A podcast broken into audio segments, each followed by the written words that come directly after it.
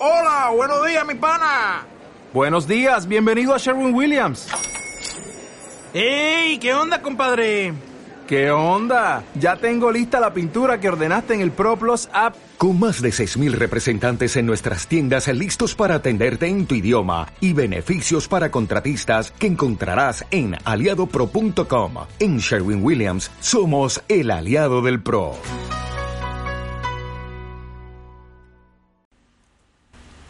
Sabemos que somos de Dios y que el mundo entero yace en el poder del maligno. Primera de Juan 5:19. Y esto es ¡Activado! ¿Y qué tal hermanos? Bienvenidos a un nuevo episodio de su podcast católico activado. Antes que todo hermanos quiero decirte que Dios te ama y Dios te bendice el día de hoy. Y como lo sé, pues es que estás con vida el día de hoy escuchándonos. Así que dale gracias a Dios primero que todo por eso. Pues como siempre te saludamos desde el centro de la Medalla Milagrosa de nuestra querida parroquia San Juan Bautista de la Salle y Santa Mónica, mejor conocida como Iglesia de Piedra, por acá en Río Bajo Parque Lefebre, Panamá. Pues como siempre también te saludamos una vez más Esteban Joseph, Ana Medina y David Vergara. Pues el día de hoy en, el- en este episodio del podcast hablaremos de la segunda parte de la oración más importante que tenemos nosotros como católicos que es el Padre Nuestro. Así que si no has escuchado todavía el podcast anterior, pues te recomiendo que lo escuches pues antes de escuchar este porque es una continuación de el primero. Como siempre vamos a tener nuestras recomendaciones, tu aplicación de la semana, la música de la semana y una película también. Y pues comenzamos primero con las noticias de la semana. Y en las noticias.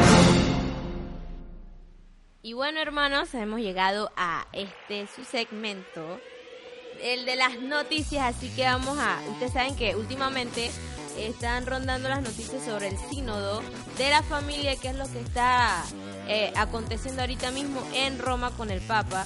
Y bueno, acá nos dice, el Papa publicó informe final del sínodo y muestra votos a favor y en contra. Y nos dice por acá, en un gesto de transparencia sin precedentes, el Papa ha pedido que se publique el informe final del sínodo, con el resultado de la votación de cada punto.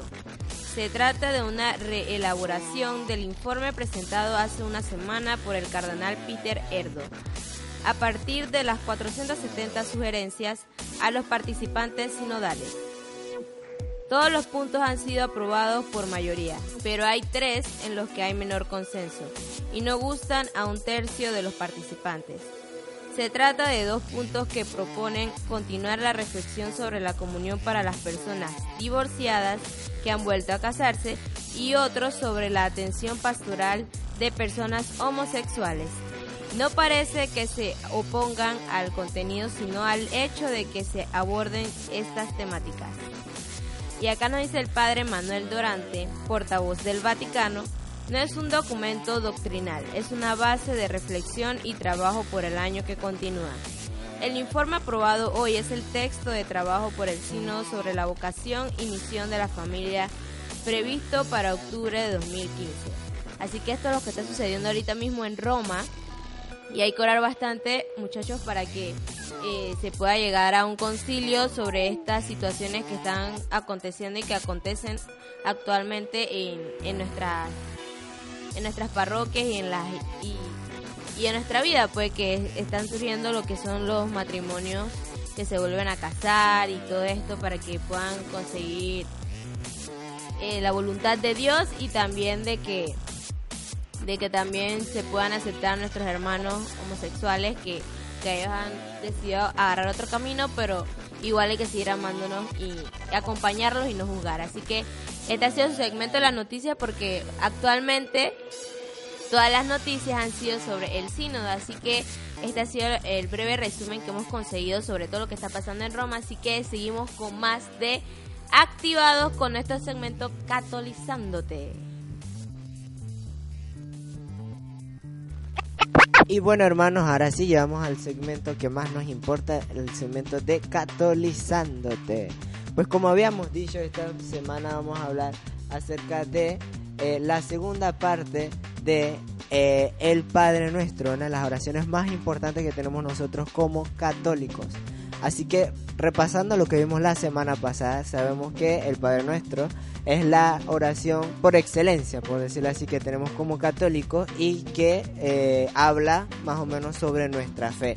Que el Padre Nuestro tiene siete peticiones en las que tres de ellas eh, son, le, le pedimos Recordamos que el Padre Nuestro tiene lo que son siete peticiones, donde las tres primeras se refieren a Dios y de cómo debemos servirle, y las otras cuatro llevan a nuestras, necesidades humanas fundamentales ante nuestro Dios Padre, que está en el cielo. También hablamos de que cuando hablamos empezamos a analizar lo que es en sí, lo que es las mismas palabras del Padre Nuestro, y analizamos hasta donde decía venga a nosotros tu reino.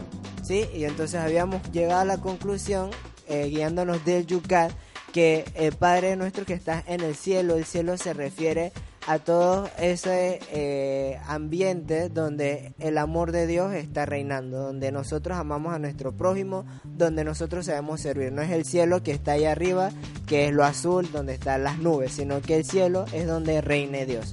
Claro que sí, hermanos, siguiendo con la oración, se iría, ¿qué quiere decir hágase tu voluntad en la tierra como en el cielo? O sea, hágase tu voluntad en la tierra como el es algo sencillo, justamente la oración misma lo dice. Que se cumpla la voluntad de Dios en cada uno de nosotros, porque, o sea, ustedes muy bien saben que a veces nosotros queremos muchas cosas, pero no todas nos convienen. Entonces, el Señor siempre va a querer lo mejor para nosotros, así que siempre hay que seguir la voluntad de Dios, así como lo hizo nuestra madre, nuestra madre María, que ella siempre eh, sirvió a nuestro Señor y, siempre decía hágase en mí según tu voluntad. Así que, pero vamos a decir que no, vamos a ver qué nos dice el Yucat.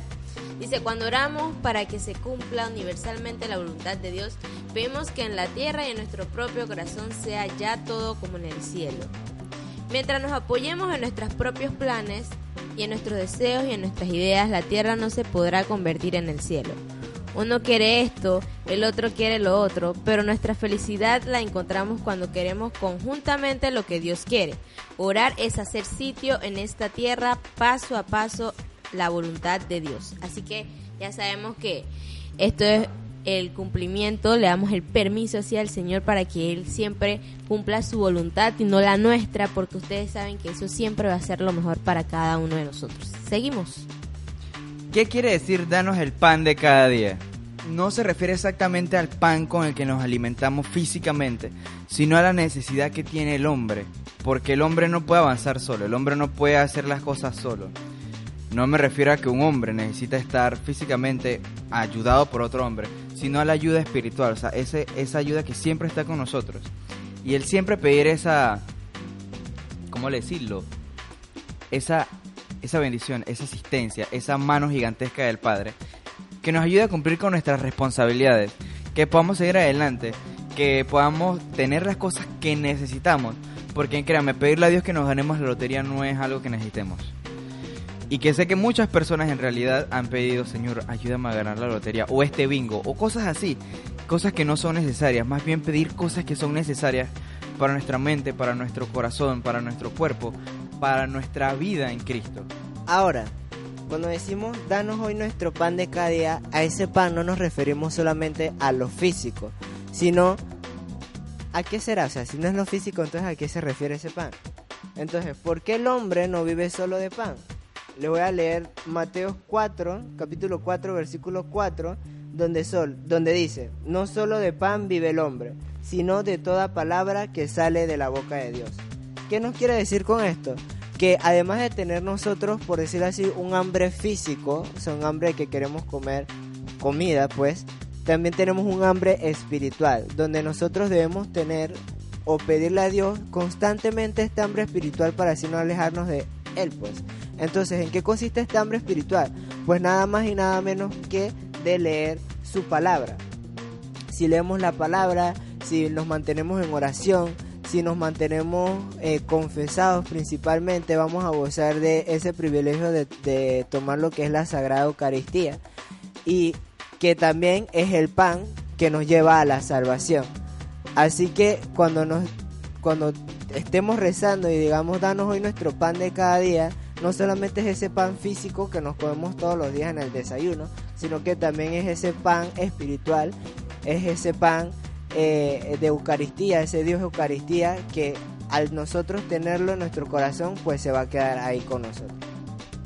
Pues sí, hermanos, ahora vamos con una parte que es un poco difícil para cada uno de nosotros como seres humanos, que cuando toca hacer esto, en verdad hay que poner de nuestra parte y es súper difícil, pero vamos a ir al punto. ¿A qué me refiero yo? A perdonar a nuestros hermanos, como dice en la oración que nos enseñó nuestro amado Padre, que dice, perdona nuestras ofensas como también nosotros perdonamos a los que nos ofenden. Pero ¿qué quiere decir esto? Pues bueno, hermanos, que nosotros no podemos ir a buscar el, el, el sacramento de la confesión si nosotros a la hora de, de un hermano nos ofende o, o, o hace algo que, que nosotros no vimos bien eh, no lo perdonamos, ¿cómo, ¿cómo buscamos nosotros el perdón de Dios si nosotros no perdonamos a nuestros hermanos? O sea, nosotros proclamamos esto en la oración cada, cada domingo, cada, cada noche, cada, cada mañana, diciendo estas palabras, perdona nuestras ofensas como también nosotros perdonamos a los que nos ofenden. Entonces, ¿Cómo buscamos este perdón si nosotros no perdonamos a nuestros hermanos? Entonces dice acá en el Yucat, el perdón misericordioso que nosotros concedemos a otros y que buscamos nosotros mismos es invisible. Si nosotros mismos no somos misericordiosos y no nos perdonamos mutuamente, la misericordia de Dios no puede penetrar en nuestros corazones. Así que hermanos, tenemos que tener muy presente esta parte de la oración que es muy importante. Tenemos que tener misericordia con nuestros hermanos, al igual que nuestro querido y amado Padre lo tiene con nosotros. Así que seguimos con más partes de, del Padre nuestro. Como decía Ana, una parte difícil es pedir perdón. ¿A quién se le puede hacer fácil pedir perdón? Entonces, pues, lo que seguiría es no nos dejes caer en la tentación. Y esta es una parte que bastante, bastante, muy, muy, muy divertida.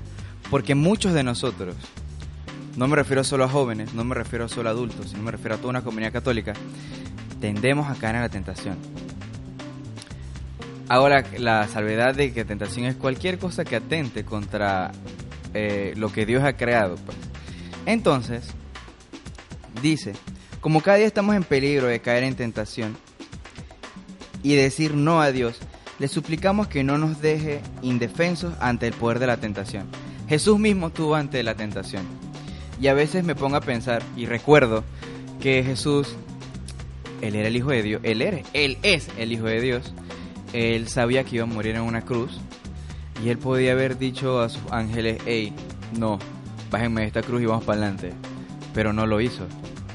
Entonces es como un vivo ejemplo de la, de la fuerza que pone, podemos tener nosotros como humanos, como hijos de un Dios, y que ante la oración pues podemos llegar muy lejos. Entonces tomemos esa, esa, pequeña, esa pequeña semilla de información y démosle uso, echémosle un poquito de agüita y hagámosla crecer para saber que no estamos solos. Y bueno, siguiendo con el análisis de El Padre Nuestro, seguimos a la parte, nos dice aquí el Yucat. ¿A quién se refiere la petición cuando decimos líbranos del mal? Con el mal no nos hablamos, que se habla en el Padre Nuestro, no se refiere a una fuerza espiritual o una energía negativa, así que tipo karma o aura, una cosa así, sino que es el mal, sino que habla del mal en persona que la Sagrada Escritura misma conoce bajo el nombre de tentador, padre de la mentira, Satanás o diablo, o el nombre que le queramos poner hoy en día. Nadie va a negar que el mal en el mundo tiene un poder devastador, que estamos rodeados de insinuaciones diabólicas que en la historia a menudo se desarrollan procesos demoníacos. Solo la Sagrada Escritura llama las cosas por su nombre. Nos dice Efesios capítulo 6 versículo 12, porque nuestra lucha no es contra hombres de carne y hueso, sino contra los principados, contra las potestades, contra los dominadores de este mundo de tinieblas. La petición del Padre nuestro de ser librados del mal pone ante Dios toda la miseria de este mundo y súplica que Dios, el Todopoderoso, nos libere de todos los males, como se expresa también en el embolismo. Embolismo es un comentario que en la Santa Misa sigue al Padre Nuestro. Líbranos de todos los males, Señor, y concédenos la paz en nuestros días, para que, ayudados por tu misericordia, vivamos siempre libres de pecado y protegidos de toda perturbación, mientras esperamos la gloriosa venida de nuestro Salvador Jesucristo. Esa es la parte que decimos eh, de la misa, que es antes del Padre Nuestro, ¿cierto? La decimos antes del Padre Nuestro, y si no lo sabían, a ese pedazo de esa oración se le llama embolismo.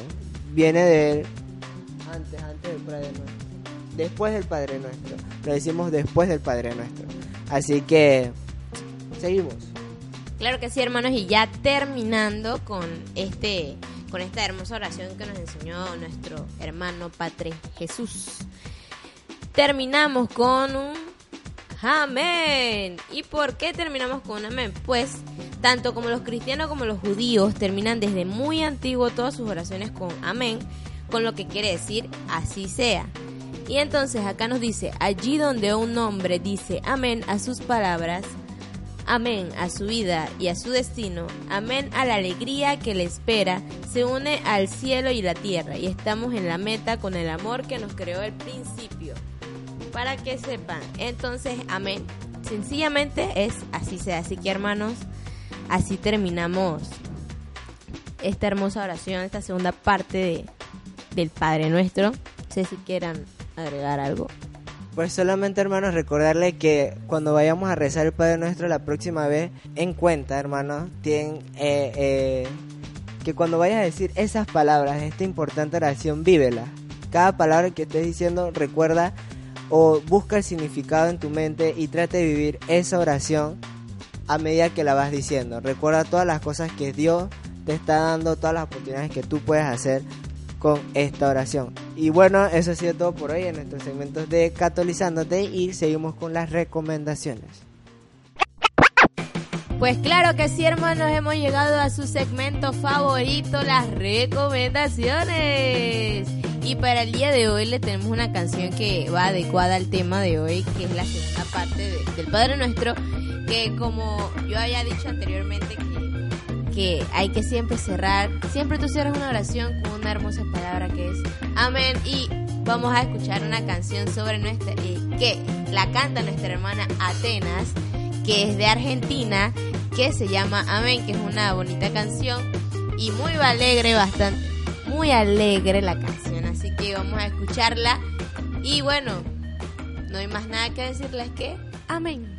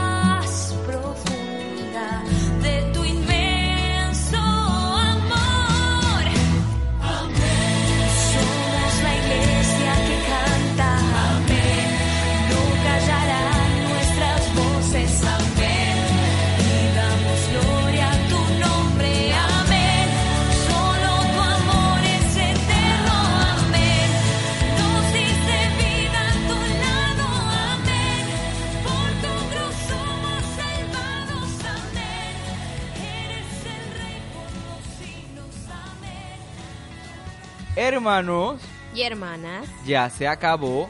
Y hermanitos. ¡Esto! Fue un gusto haber compartido este tema tan importante para muchos de nosotros. Quizás muchos no le hayan prestado tanta atención. Les recomendamos que escuchen el primer podcast, o sea, referente a este tema, que es el 16, este es el 17. Eh, recordarles que nos pueden seguir en iTunes, iBox, Facebook.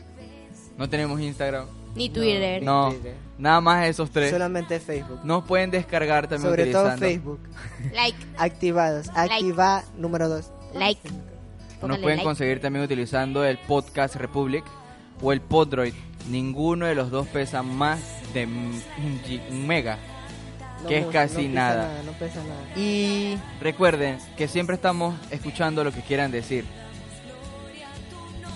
Saludos. Yo quiero mandar un saludo a nuestro hermano Sam hasta Guatemala. ¡Pau! Sam, tú sabes que estamos en oración constantemente por ti. Así que ánimo, ánimo, ánimo, ánimo. Un saludo también a Carlos Sueta de Argentina, a Ivana, al padre Ezequiel a Argentina. Óigame, también quisiéramos enviarle un saludo al padre. Bueno, un saludo bien, bien internacional así. Un saludo para el padre Juan Pablo. Así que un saludo para él. Vamos a estar orando fuertemente por él, que se va a estar yendo a África a hacer su misión por allá. Así, así que acá tiene, tiene bastantes fanaticadas como Igual acaba de oración, Padre. Así que ánimo y bendiciones hasta España. Y el saludo más importante de este episodio es para ti, hermano. Tú que nos estás escuchando, hermano, te quiero mandar un enorme abrazo y decirte que Dios te ama, que Dios te bendiga el día de hoy. Así que ánimo, siempre alegre y que nada en ninguna tristeza, ningún obstáculo te impida seguir en este camino como cristiano. Y recuerda también tus comentarios constructivos. Nada de cyberbullying, por favor. Te robaste la línea, Ana. Sí, sí, hay que prestársela. Nada más por este, este episodio te la presto. Y bueno, entonces hermanos, ahora sí, esto ha sido todo por hoy. Una vez más, no se pierdan el próximo episodio de este su podcast católico. Ac. Ti. Va. Dos. Chao. Ey, en serio, escúchenlo. Escúchenlo.